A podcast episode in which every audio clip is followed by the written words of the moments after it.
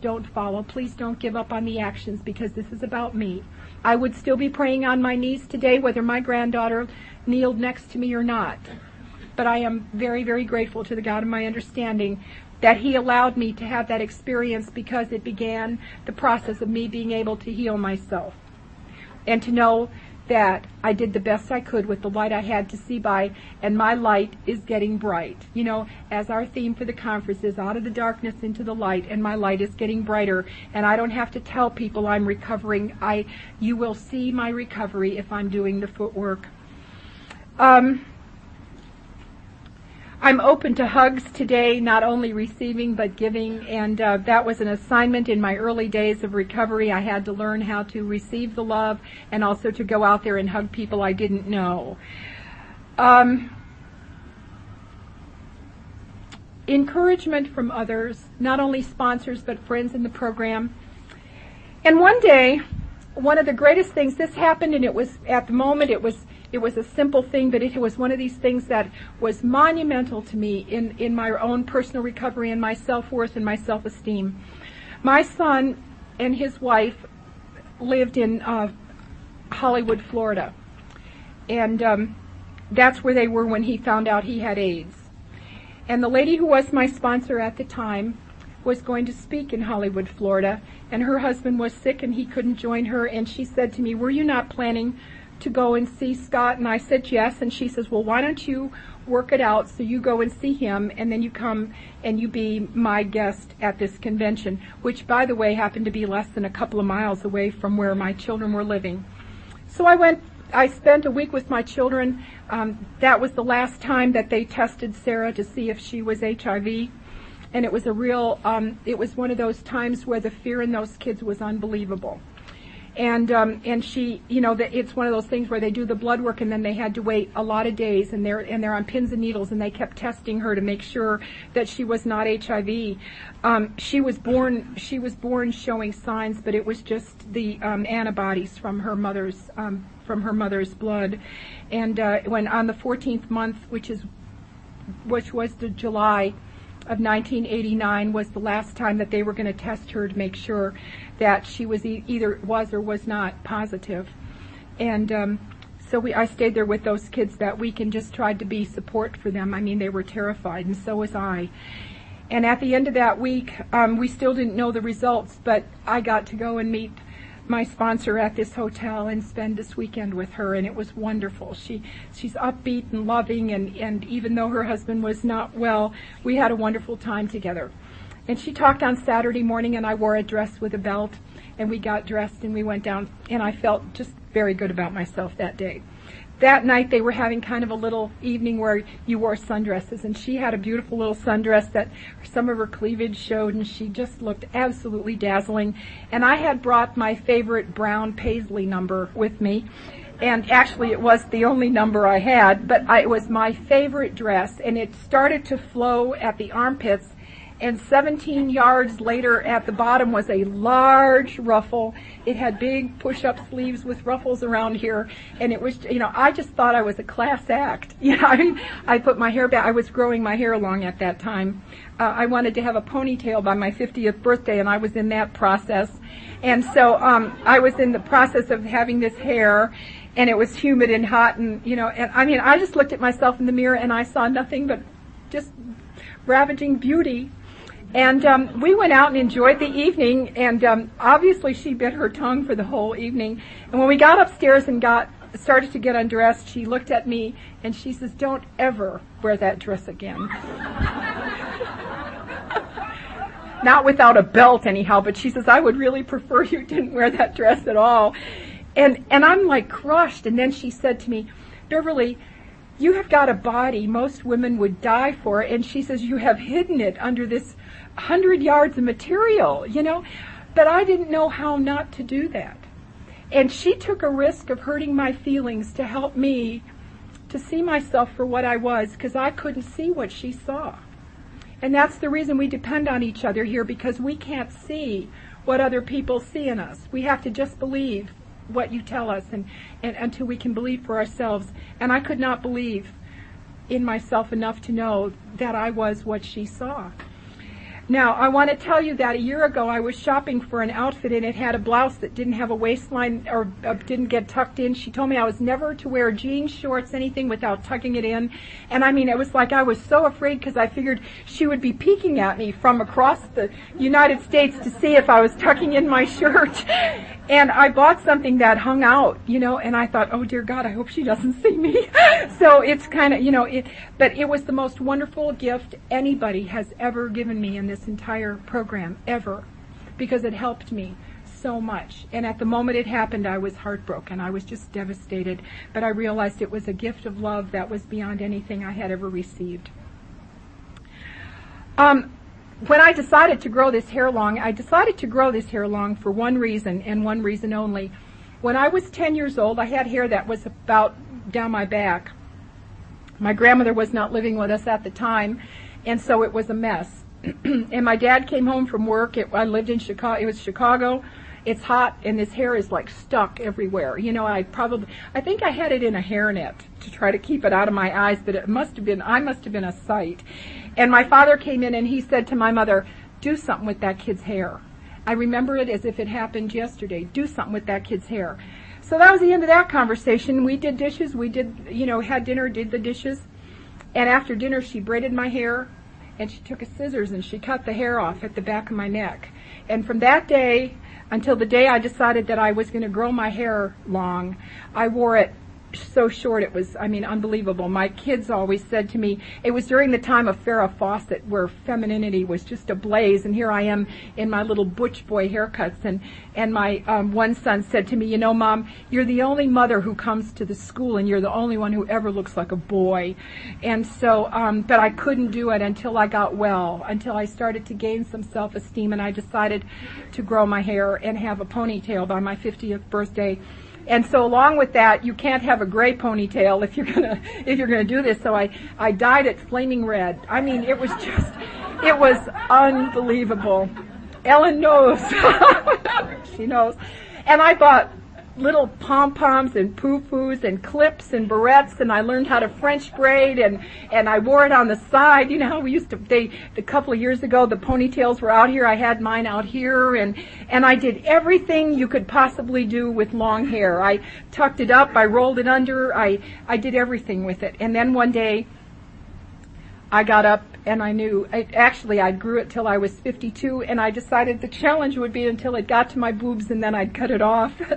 and it got there and then I still decided to keep it and, and one day I woke up and knew I had healed.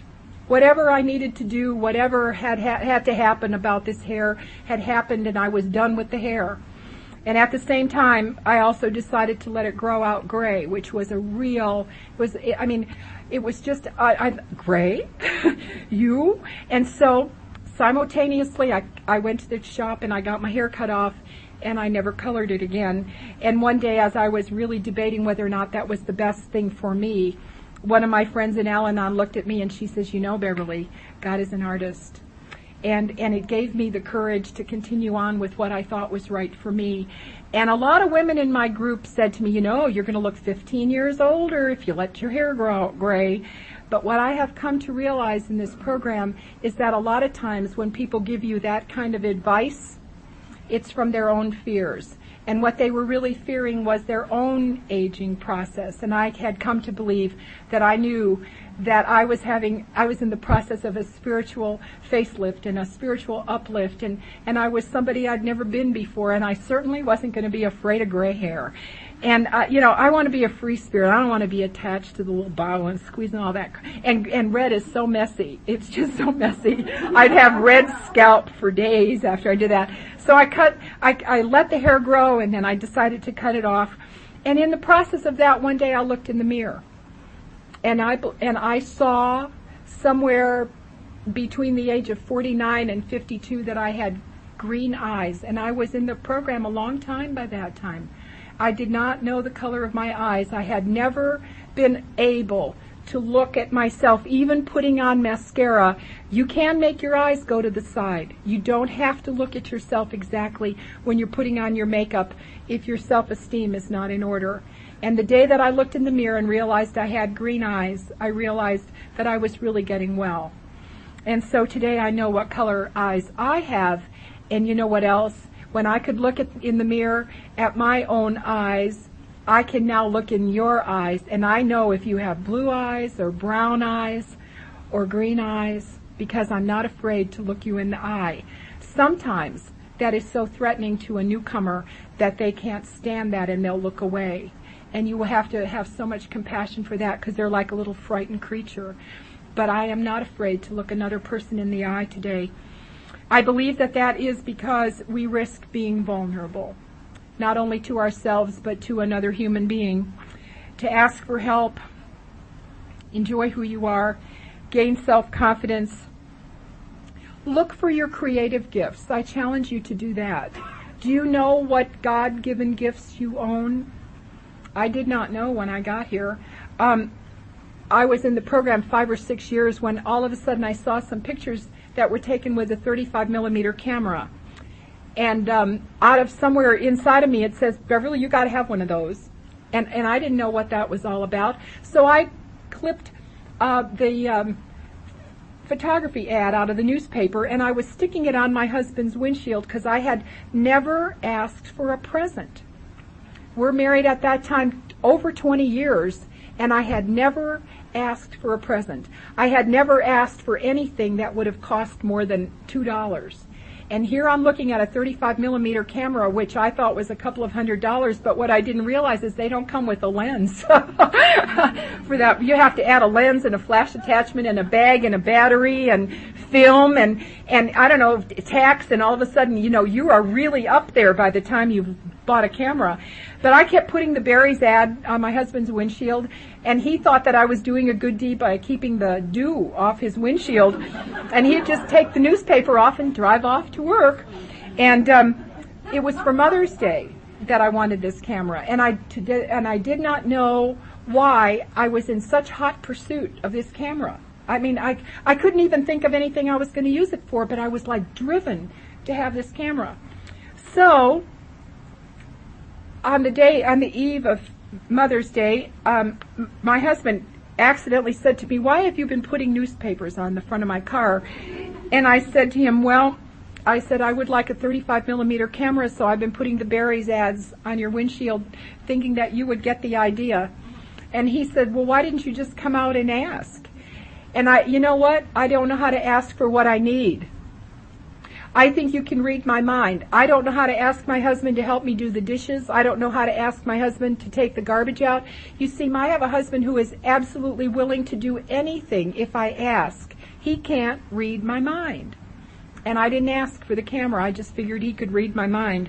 So we hopped in the car and he took me to Barry's and then as I was realizing the total cost of what this camera was going to really cost me, I looked at him and I says, I don't think we should do this. And he said, no, we're going to buy the camera. So we bought the camera and I read the manual and I started to take pictures and it wasn't too long before people were saying, God, Beverly, your pictures are really beautiful.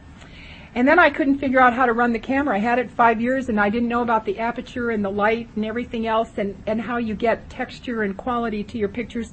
So I took a class. And we're in the class and there's about 10 of us there. It was just at the little community center in my town. And the first thing out of this instructor's mouth was, he says, at the end of 10 weeks, I will teach each of you how to take a quality picture. And he says, and that's all that we're going to expect here. He says, you will get a picture at the end of this class that you'll be proud of. But he says, if you're thinking by the end of 10 weeks you're going to be Ansel Adams, he said, those are people who have a gift. And he said, everybody who comes in with a 35 millimeter camera and starts to take pictures does not have the gift. So we got our first assignment. We went out and took our little pictures, got them developed, and come back to class. And he was paying more attention to other people than he was to me. He kind of looked at my things rather quickly, I thought. And he was spending a lot of time critiquing other people.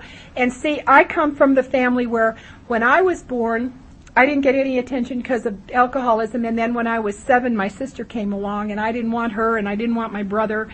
And I have always been very needy and needed a lot of attention and that drove me to obnoxious behavior. Real obnoxious behavior. I thought if I got louder and bigger than life, then I could draw you to me. What I didn't realize is it pushed you away. So I still get into places where I feel like I, if I'm not getting enough attention, I feel threatened, and I made an instant judgment that the instructor didn't like me. He liked everybody in our class better than me. So he goes around the whole class and critiques their pictures, and then he takes my little book of pictures and he opened it up, and all that he said was, This lady has the gift. And um, and it's it's I tried to sell it, you know, and it doesn't work. I have to give it away. And um, part of what the little um, things that you'll get tomorrow, the bookmarks, are part of my gift. And um, what I realized is that a lot of our gifts are not to be sold; they're to be given. We just keep giving and giving and giving. And so that's what I learned about my gift. And um, I also found out that I can crochet. I thought everybody could crochet. I thought everybody could knit. I thought everybody could cook. I have two daughter-in-laws that do not know where the kitchen is. do not. The two sons that I would not let cook are now, my one son turned into, it was a chef before he died, and my other son is turning into a gourmet cook. You know, they didn't, I promise you, when they got married, they did not know how to boil water to make instant oatmeal. And, um, and, you know, they literally have each married women who do not cook. I thought it was a I thought it was something every woman knew how to do and loved. Not true. This is the end of t- And I don't know if I expressed to you um, exactly why that's necessary, but finding your t- creativity is getting in touch with your with your inner God. You know, with with the God within, because the the expression of our gifts is finding the God within, and then ha- and then once you find the gift, you know, then you then you have a responsibility to develop the gift because it's not there to be wasted. So. Um, find your gifts. It's another one of the things that I challenge you to do. If you don't think you have any, you do. Not a single person that is born is born without something creative within them. And I believe it's a part of our recovery to um, to find those creative gifts. I also wanted to tell you I'm wearing a belt today. Several of you were concerned that I had a dress that did not have a waistline on yesterday, but I want you to know I am wearing a belt today. And somebody else said to me. Um, uh, that they uh, that they did not that they wanted me to focus on the principles of the program and, and whether or not I am actually naming them, I am focusing on them because I'm talking about love and tolerance and, uh, and trust and God and uh, hope, honesty. I'm talking about all those things. So the principles are here, although I am not exactly naming them by name. They are actually woven in to what I'm talking about in the development of myself. Um, when I finished off yesterday, I was talking about the creative gifts, and then I wanted to just run through two or three more things and then go on to my other relationships. Um, I talked to you yesterday about these, these clothes that I wear, and I don't know how you are, but I have thrown away about seven women's wear, wardrobes because when we don't know who we are, we don't know what to wear. And so we look at somebody else and we say, oh, she looks fabulous in that green dress. And we run out to Macy's and we hunt for the green dress. And when we get home, we put on the green dress expecting that we are going to feel the way that person looked in the green dress. But what we come to realize is that it wasn't our dress. And that we don't feel any different. And there's that disappointment. And you hang that dress back up in the closet and you will never wear it again because it's not who you are. And so on Easter Sunday of this year, I had a terribly black day, probably one of the blackest days that I've had since um, I, the day I walked into the program. But what I realized is that I think I, what I know for a fact is that it was a final surrender on some things that had been troubling me, and I and I went into this blackness. And when I came out of it, I was they were gone. that day I went into my closet and I got rid of the other woman's, the last woman's clothes. my husband knew I was having a bad day and he says, what are you doing? and, I, and I says, nothing. And I says, I'm just getting rid of some clothes. And then when he saw me putting them in the trunk of my car, he really got worried. But she's all gone now. he didn't know he was living with seven or eight different people. Um, so anyhow, finding who you are is not about looking at another woman and seeing if you if you see it's what we came here thinking is that on the outside we were looking at people's outsides. but what you see in me that you might be attracted to, that you want what I have, or you want what Carol has, or you want what BR or any of these women have, is not about what's on the outside. It's about what's coming up from the inside and it's reflecting in the shining of our eyes and, and, you know, learning how to take care of ourselves and, you know, and the stress is gone and, and we hold our shoulders up higher and, and we can look people in the eye and walk into a room without feeling like all the eyes are staring on us. Elsa Chamberlain said one of the most profoundly wonderful things that I've ever heard, and she says, we worry so much about what people think of us if we knew how little they do. you know, we are so self-centered. so, um, Sandy, have we got air in here today? oh, okay. Um, my hormone maybe hasn't taken effect yet. Um, the other thing I talked about yesterday was food, and that has been a comfort thing for me all of my time, all my life. You know, I ate candy bars and smoked cigarettes. You know, it was a, it was just something to be doing with my hands and my mouth, and uh, and I was real thin when I walked in here, and I was high wired. You know, when you do nothing but put caffeine and sugar in your body, you're a little, you're a little jumpy. and so um, today, I, I really take a look at my diet. I'm not obsessed with it. Um, I've realized that I will fluctuate up and down, you know, a little bit, and it's going to be okay. The main goal for me is to make sure that about 85% of the time what I'm eating is good for me. And I've made some decisions, and I eat pretty much the same thing every day, and then you don't have to worry about it. You don't have to have an obsession. But if, you know, I, it, and I'm not here to tell you about OA or anything else. It's, but I think that what I eat also helps what who I am on the inside, how I feel and everything. Exercise regularly. The way that I could maintain that goal was I got myself an 80 pound golden retriever and she and I are both half nuts and we get out there and and have a great time together. She's my soulmate. I, I she's going to be five years old on, in October. She was born on my mother's birthday and I have the opinion that perhaps she was a gift from my mother of unconditional love. Um, I try. I told you I get enough sleep, brush my teeth, I buy myself flowers, have a pedicure, and and I go to meetings and sponsor some beautiful women. And I have, for the most part, forgiven myself for most things. Now there are things that every once in a while will crop up, which is God's way of releasing these little things to us as we can accept them. So just because I think I have forgiven myself for everything that I've done so far doesn't mean that it's actually so because all of a sudden one day I might be sitting minding my own business and God said, today's the day I'll reveal this little piece of information to you. And what it does is give me an opportunity for further growth. Um, one of the things that I have said to my children is that I knew that I was responsible for most of the problems that they had in their life today, but their recovery was their responsibility, and I hold that true for myself. If I blame anything about who and what and where I came from on my mother or my father or the past alcoholism, I am going to get stuck in a rut. I cannot blame any longer. I have to take responsibility for my life. I was raised in an alcoholic home and that stuff just happens. And if I walk around the rest of my life martyring over that, I am never going to get well. So I, I have taken on, not only did I give my sons the gift of saying, I know that I was a mess and we had a lot of problems, but your recovery is your responsibility. I also let my mother off the hook and my father off the hook by saying, I know that there was a mess in that house, but I have been given 12 steps to recovery and my recovery is my responsibility and I choose not to martyr in that gutter anymore. I don't want to live there anymore. I want to read something to you from the Blueprint for Progress. Um, and I changed the words from ours and a we to my because I wanted it to be in like if I was saying it. It says living with an alcoholic seriously affects my feelings of self-worth. Guilt from thinking that I caused the problem, doubt in my own ability to do anything right, and fear of change develop, develop into a real sense of self-hatred. I try to conceal my feelings, but invariably they express themselves in my general disposition towards life.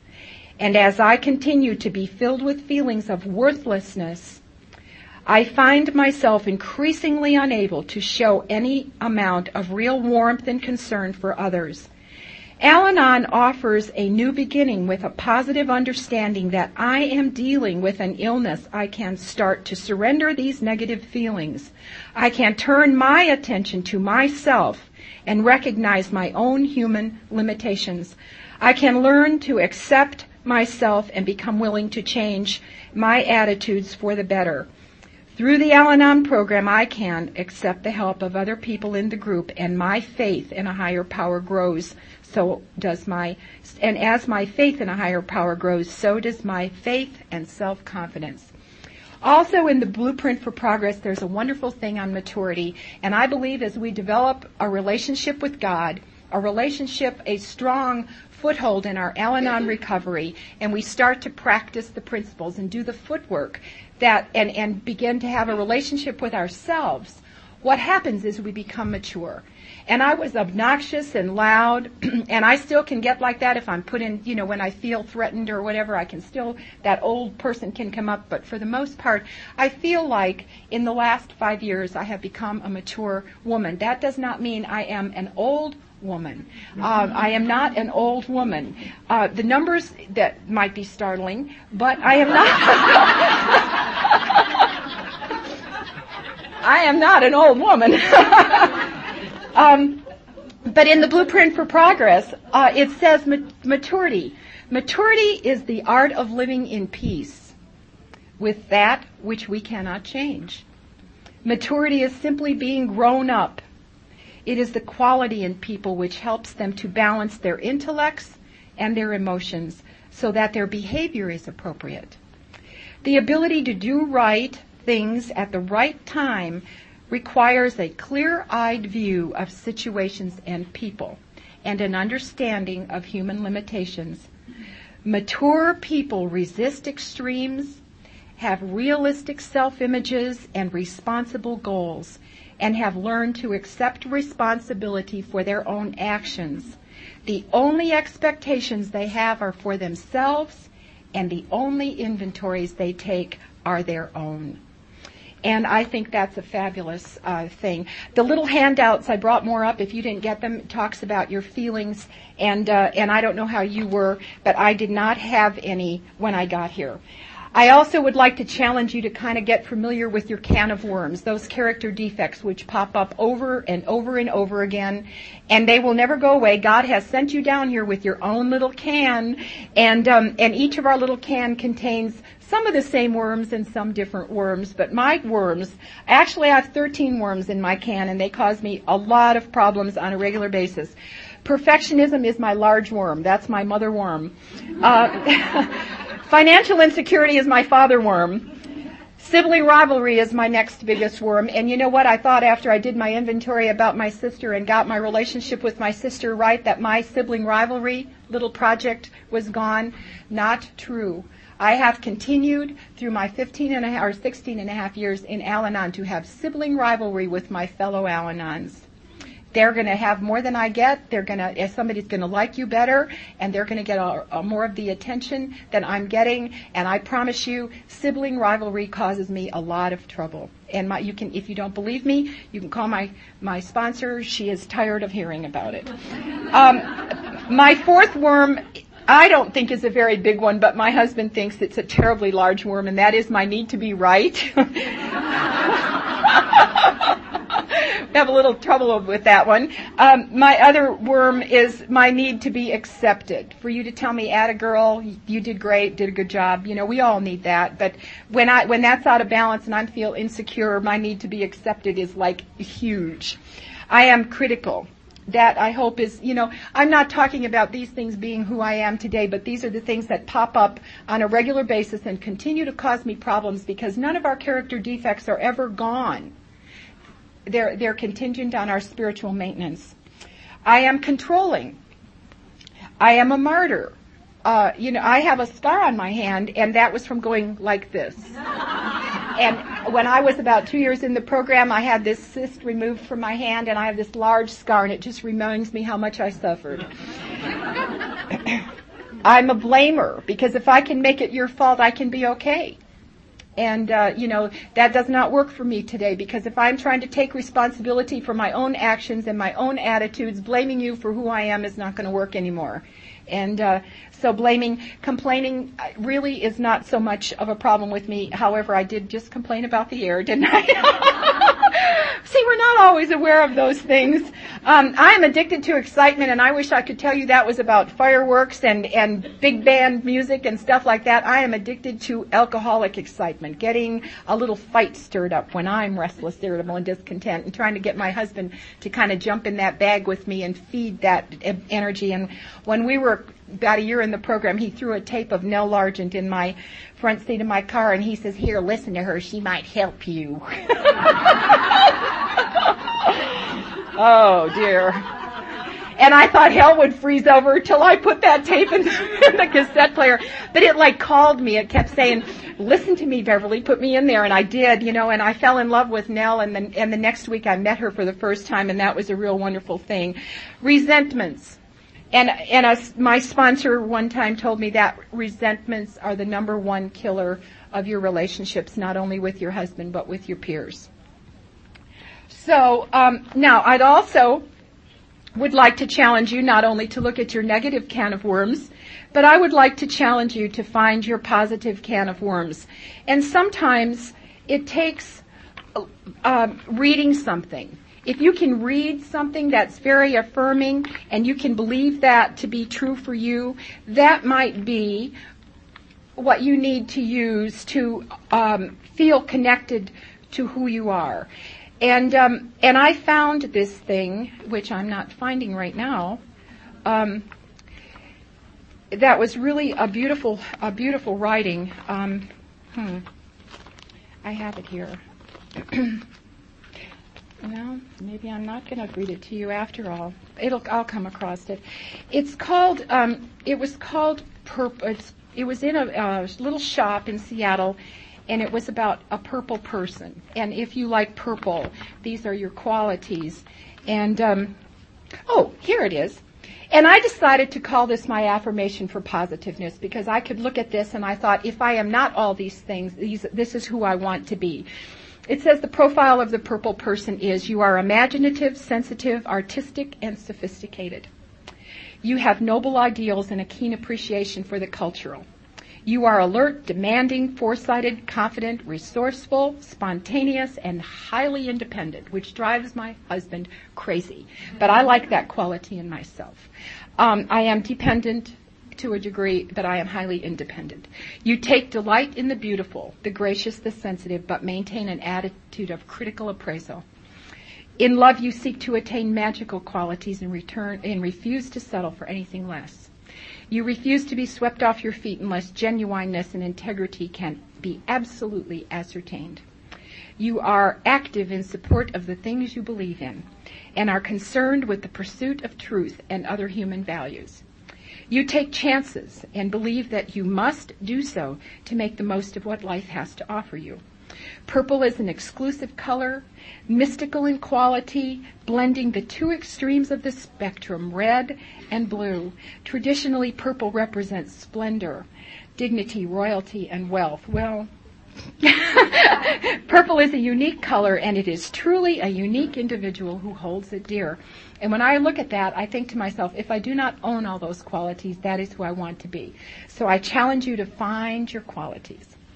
Now I'm going to go on to talk about my relationships with my husband and my children, my parents, uh, money, and and uh, we're going to close this down real close to um, 10:30. And it, our program says to come back today at two o'clock, but with the luncheon being over at two, and I'm thinking they've given us a two-hour section of time so that we had time to go to the bathroom and whatnot. We could probably be back here at 2:15 and and have some time to breathe and stretch. My relationship with George consisted of 20 years of active drinking and almost 16 years of sobriety.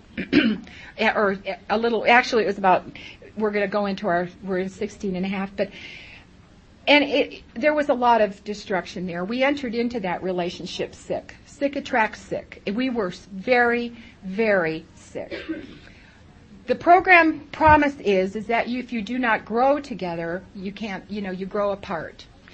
And over the years, we have had times where George and I have grown together and grown very, very distant and, and had a lot of problems. And we have, we have had that time, you know, after, just before our son died and, and after. we were very, very grown apart. It was, it was a very difficult time.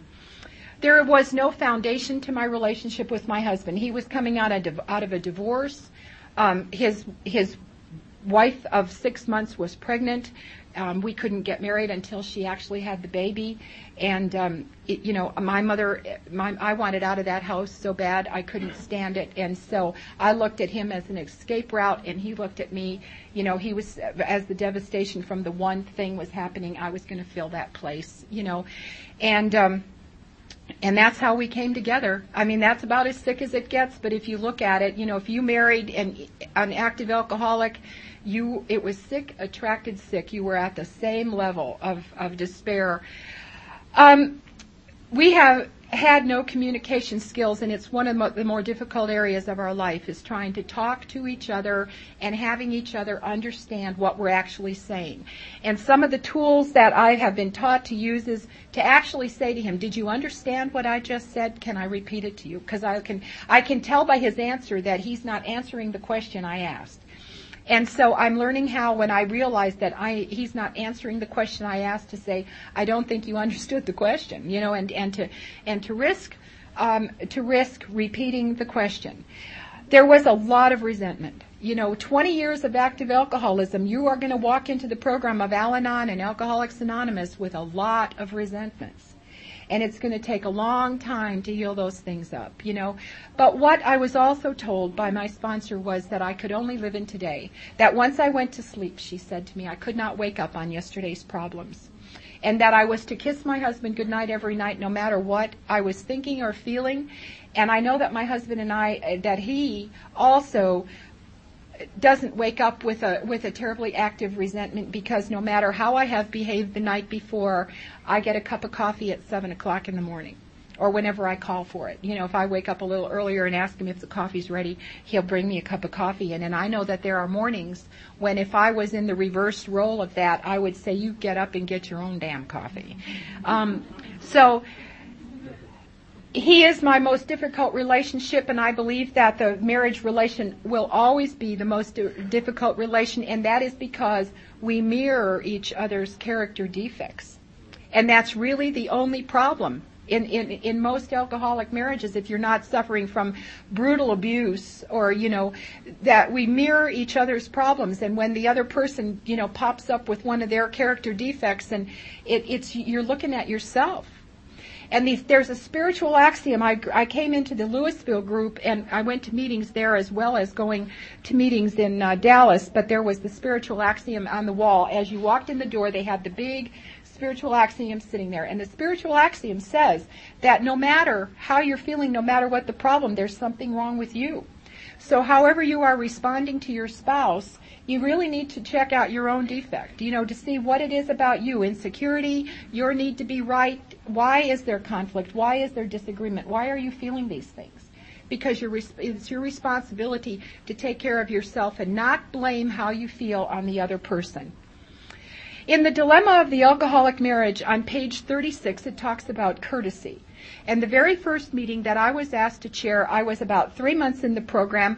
I had sweat rolling down to my waist. My eyes were twittering. And yet I was so, I was so humbled by the fact that you thought you could call on me and say chair a meeting. And I wanted you to think that I had it all together for a three month old.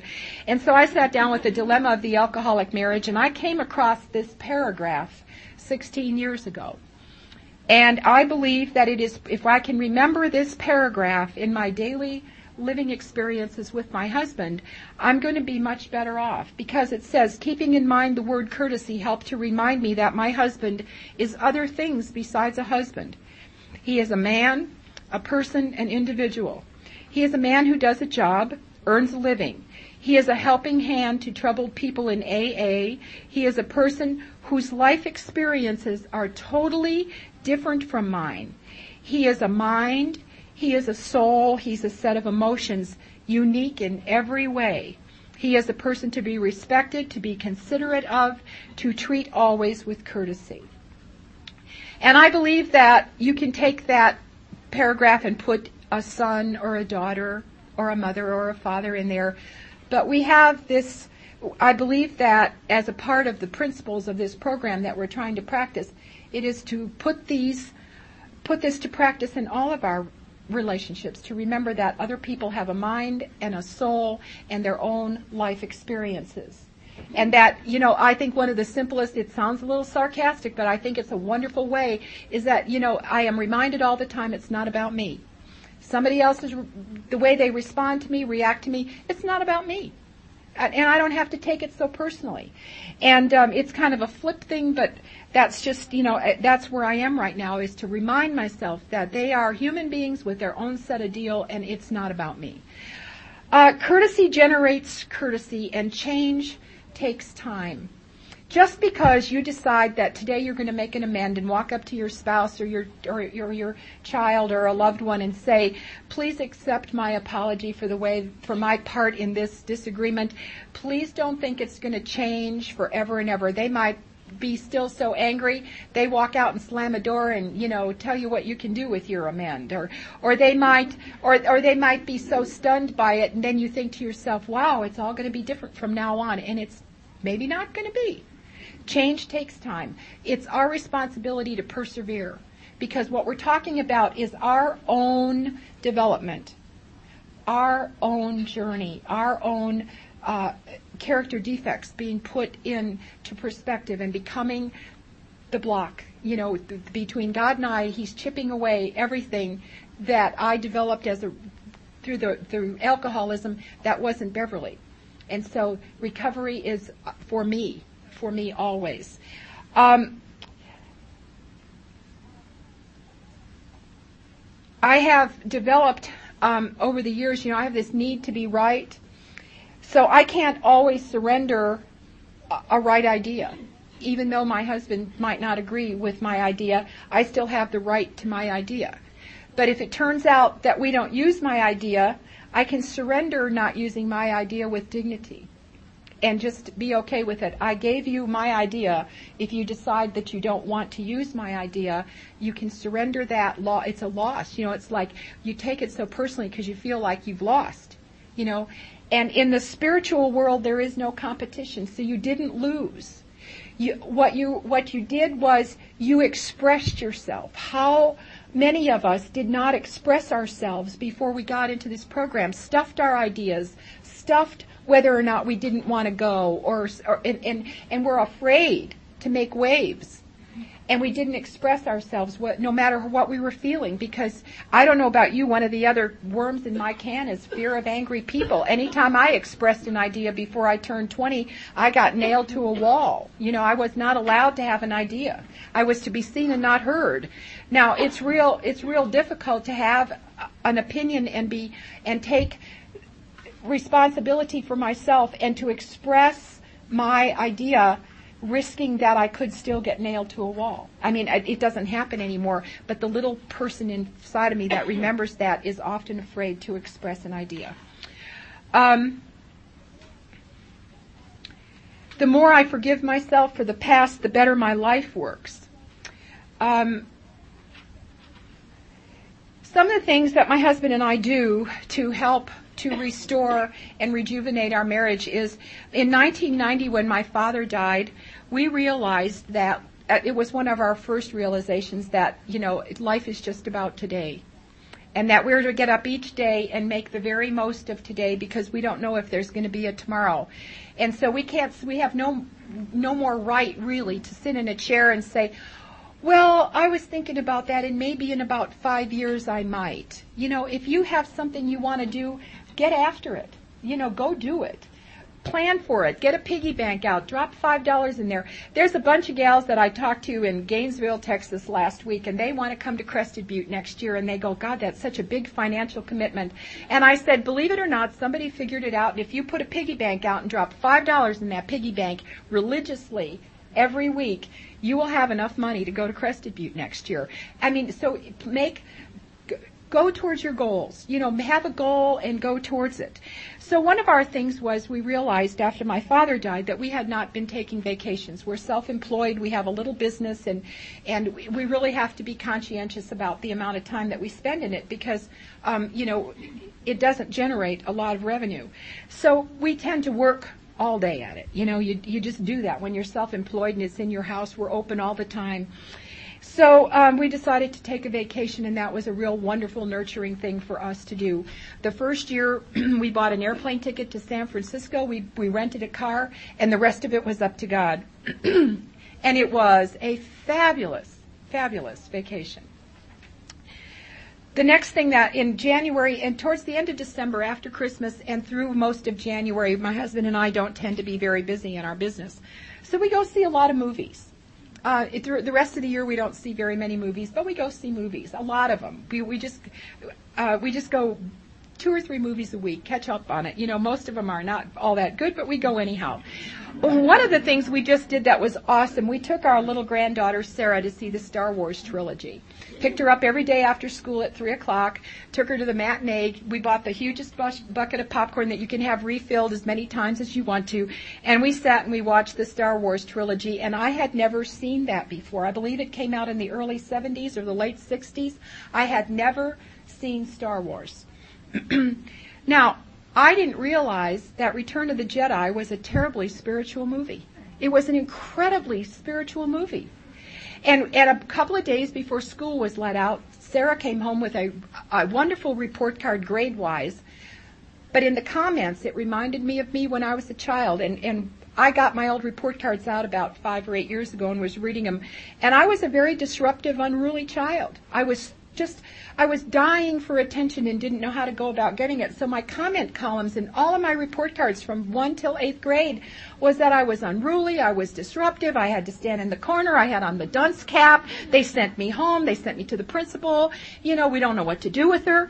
And so, lo and behold, here's my precious Sarah got a report card with all good grades and there she's unruly, she doesn't keep her mouth shut, she disturbs the class. And we're sitting out on the swing, and see, if Al-Anon and AA haven't done anything else, they have encouraged Sarah to be safe to talk about her feelings. And so we're sitting out there, and she said to me, You know what, Nanny? She says, I just, I don't know what happens. When Scott was dying, we, they chose to keep her away from people because if she would have gotten a little cold or flu, they were afraid that could have killed Scott. So this child did not interact with other children till, till after Scott died, and she was almost four years old.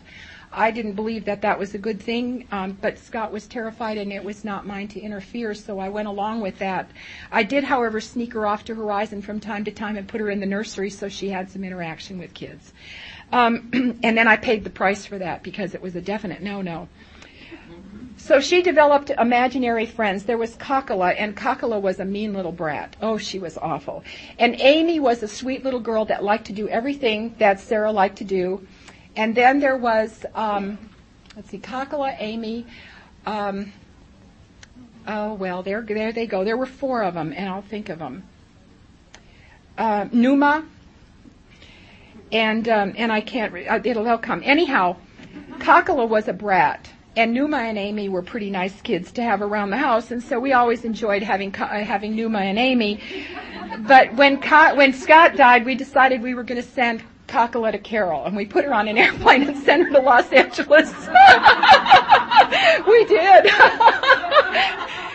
we went to the airport and we put we put Kakala on an airplane. So anyhow, every once in a while when Sarah is just behaving very badly, I think that Carol has sent Kakala home. And I'll say to, I'll say to Sarah, is Kakala here again? And she'll go, oh yeah. And I said, well, let's get her back to California as soon as possible. so we're sitting out on the patio and she's telling me about how she hates herself for her behavior in class but doesn't know what to do about it. And I says, well, honey, do you think that Kakala's back? And she says, I don't know what happens. And I said to her, do you remember the Return of the Jedi? And I said, when Luke Skywalker went to see the little, the, the Jedi or in the, or the little, the Yoda in the woods and the, and he was very old and, and he went and he said to him, find the inner power to not let Dark Vader to not fear Dark Vader, that he was going to have to go in and, and meet Dark Vader with no fears, or, or Darth Vader would always rule his life. And I said to, to her, I said, you have to be like Luke Skywalker. You have to, um, you have to find your inner power. You have to not go in and, and join Dark Vader and go into the dark side. I said, you have to stay on the side of light. And I thought to myself, she could understand that. And it didn't make her better that moment, but she could visualize Luke Skywalker and Darth Vader and, and you know, the, the whole Star Wars thing. And, and it was easy to talk to her about it. I was absolutely blown away that she was able to say, I don't like who I am when I'm like that. You know, how many of us, when we were eight years old, could sit with your grandmother and say, I don't like who I am when I act like that? And um, my husband and I have a mutual love for our pets, um, our grandchildren. What happened is I, I just, during this time of darkness in our marriage, I could not see that my husband had a sensitive bone in his body. I mean, all I could see was his anger. But what you taught me and I kept forgetting over and over as we walked through this grief, which I didn't understand how, how much it encompassed us. It took over every cell of our being. It, it, it, and, and we acted like we were just, okay, Scott died and we're doing fine. How are you doing? Fine. We're doing fine. I didn't realize until I came out of the grief one day I walked out of it on March 30th of last year, and I remember how it felt. I actually walked out of the grief, and it was not of my doing. It was just, I came back to life. I, I sat in a chair and I felt myself come back, and I knew I was okay. It was four years and one month later.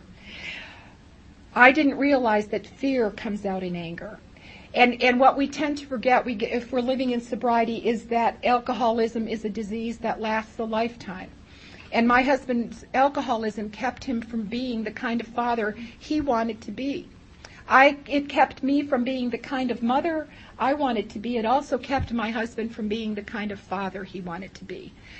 So I have to remember he suffers from his own guilt, his own pains of how he wished things could have been better. And his fears and, and, and all of that alcohol feelings, you know, surely sur- surfaced with him as they did with me. And I had to remember that his fears came out in anger, and the anger was not about me, but I promise you I took it personally because it sure felt like it. But during that period of time, I was able to see my husband and watch him interact with Sarah. And as, when he was interacting with Sarah, there was a softness and a gentleness and a vulnerability that came out in my husband that was unlike anything I had ever experienced with him. He had never allowed himself to be that vulnerable with me or with any adult that I could see, but with that little child, he could let himself be that gentle, uh, that gentle, gentle, soft man. Now, I can't intrude myself, uh, push myself into that and say, that's how I want you to treat me. But what I can know is that he is capable of it. And that's all God asks us to do is he will allow us to experience something.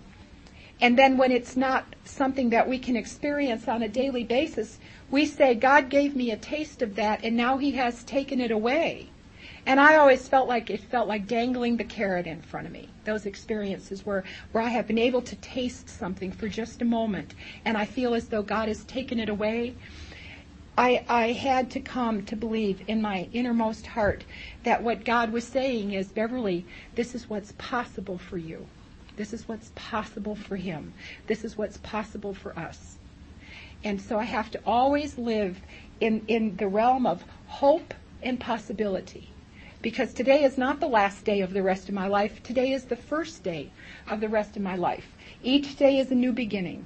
And God isn't here to tease us with moments of gentleness and moments of kindness. God is here to encourage us to keep moving forward and to have hope and not to give up before the miracle. You know, don't give up before the miracle because you just never know. The next moment you could behold something so fabulous, you know, just so fabulous. It would go down in your journal as an epiphany, as one of those epiphanies. And when I saw that softness in my husband, it was an epiphany for me.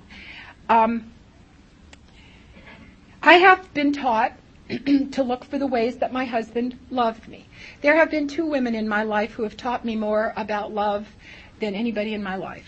And, and I am so grateful for those ladies because they just gave me what they had inside of them and they taught me how to love. Because I was looking about, everything was, what about me? What about me? You're not doing it my way. And then I was challenged.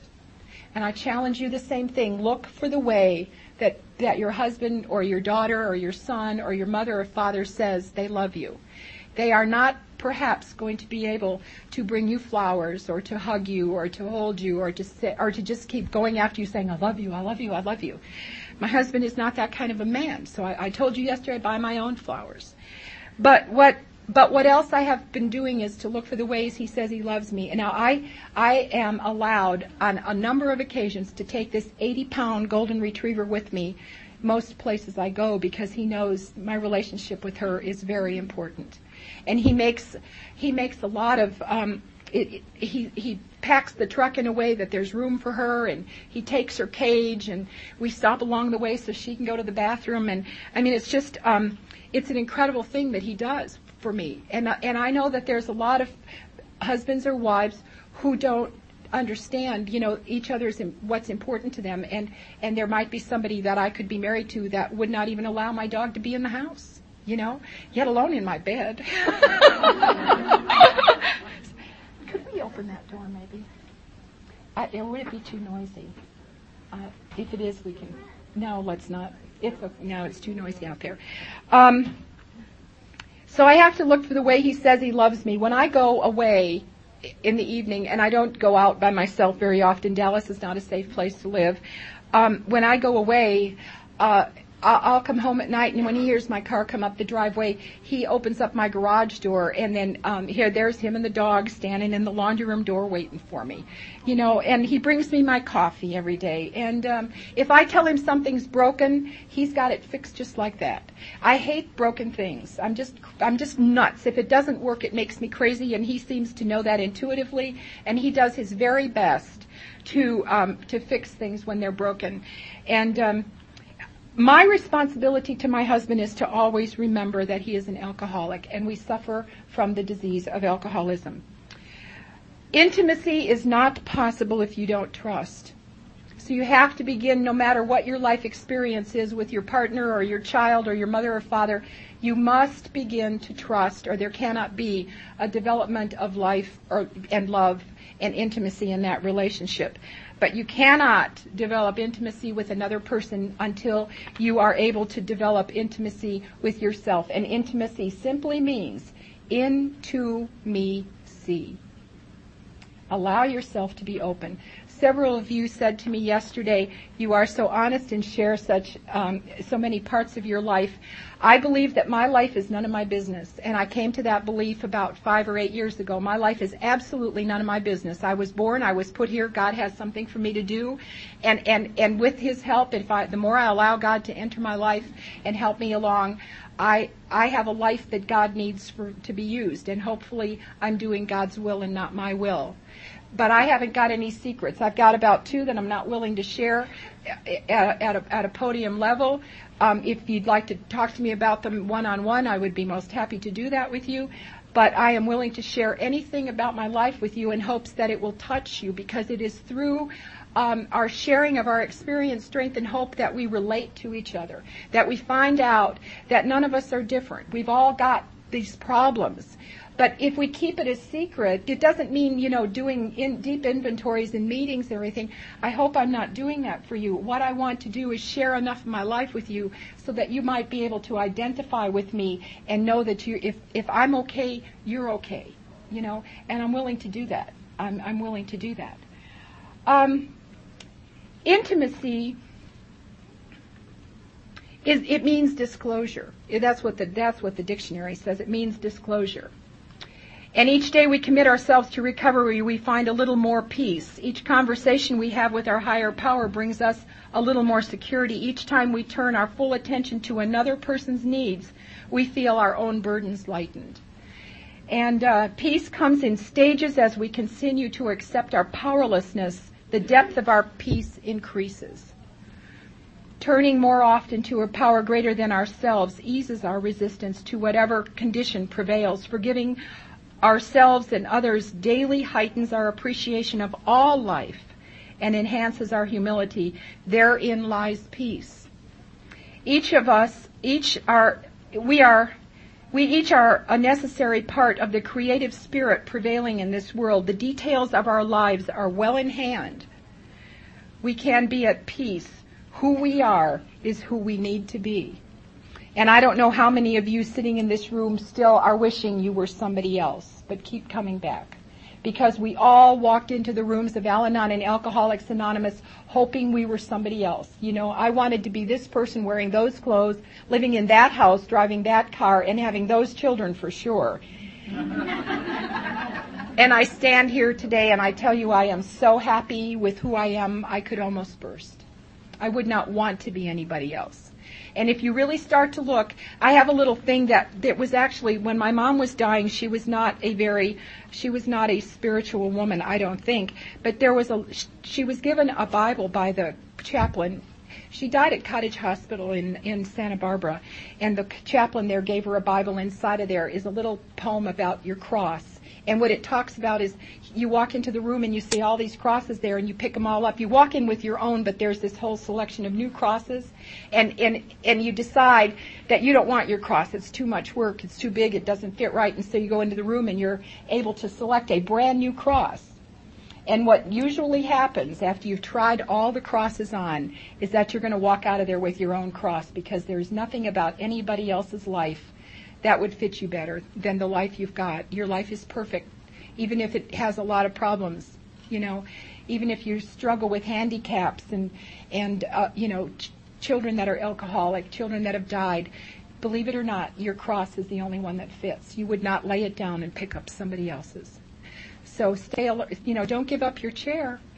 Keep your cross. Things will get better. My relationship with my parents is my foundation relationship. It set the it, it set the the theme for the rest of my life, you know, and the challenges that I was to have. My mother, of course, influenced who I was right from the beginning. She was my teacher. And she was an angry woman most of the time, but I would like to make sure that I tell you my mother had hopes and dreams, just like every other person who's affected by the disease of alcoholism. You know, she tried to take us on vacations, but what happened is we took alcoholism with us and that spoiled every vacation we ever had. And, and we set out to do some things in our family and no matter what they were, you know, it was always, uh, alcoholism prevailed in our, in our family and everything was ruined because of the disease. Um, I made promises when I was a young girl that when I got married and had my own children, I wouldn't be like my mother, and I promise you I was everything my mother was times ten unfortunately.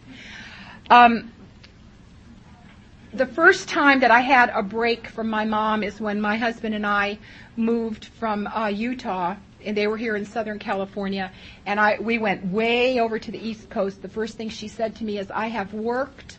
Your father and I have worked our tails off to provide you with a place to live that was clean and nurturing and wonderful. And what have you gone and done? You have sold the house and you're moving back to Pennsylvania. She says, all of our efforts have gone in vain. So I moved to Pennsylvania feeling guilty that I was going against my mother. I, it was everything she did. There was a control. This is the end of side one. Turn your cassette over.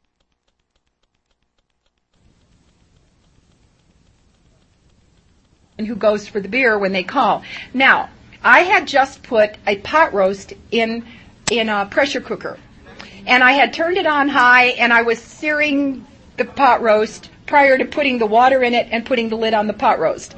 However, you don't pay attention to pot roast when the alcoholic calls for two beers. You drop everything you're doing and you take the two beers and you run outside.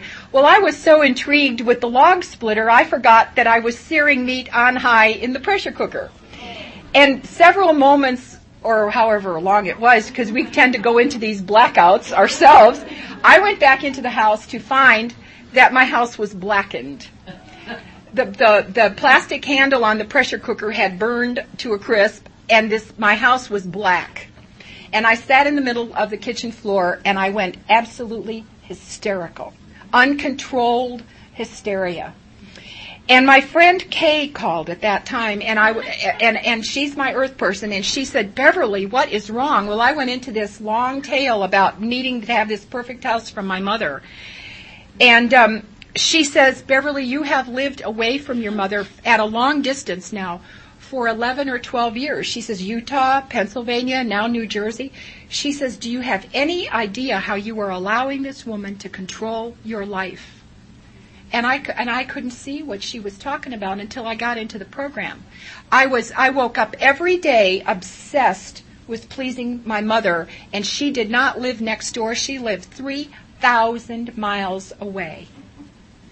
And it took coming into the program of Al Anon before I could please myself.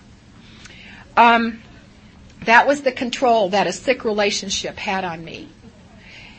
And so through inventories I have forgiven her because in order in order to forgive myself, it is absolutely necessary that you forgive others. And what I had to understand at a level inside of my soul, I mean way down inside of there, if I if because I couldn't believe it for me until I could believe it for her, is that she did the very best she could with the light she had to see by.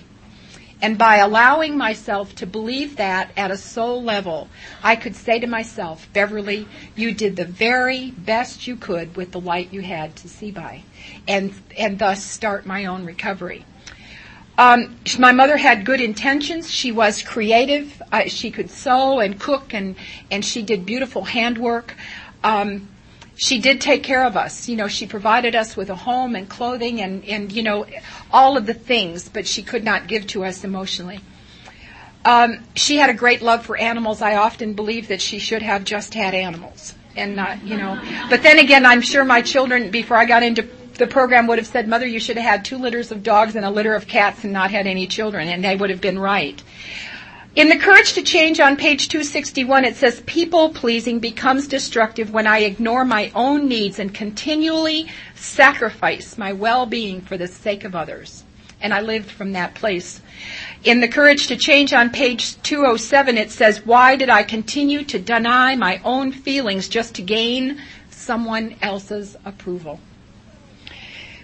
So, um, that was what I was recovering from that was a very difficult relationship. My father and I had no relationship at all. My mother intervened in that. She didn't, I mean, it was just, I mean, any time that I tried to develop a relationship with my father, somehow or other it was never possible. Um, my, as I told you, my father could have intervened in some of the behavior, but he was afraid of her. He was more, I, as I know today, he was more afraid of her than I was. Um, he did have a theory that children were supposed to be seen and not heard, but I believe it was because he did not know how to care for children. Until I had that experience in Mississippi with the Alateens, I didn't know what kids were all about.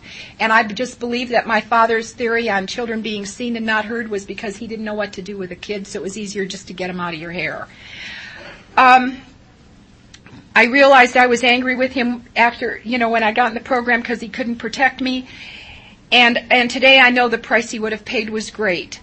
My father was a fun loving man with an incredible sense of humor.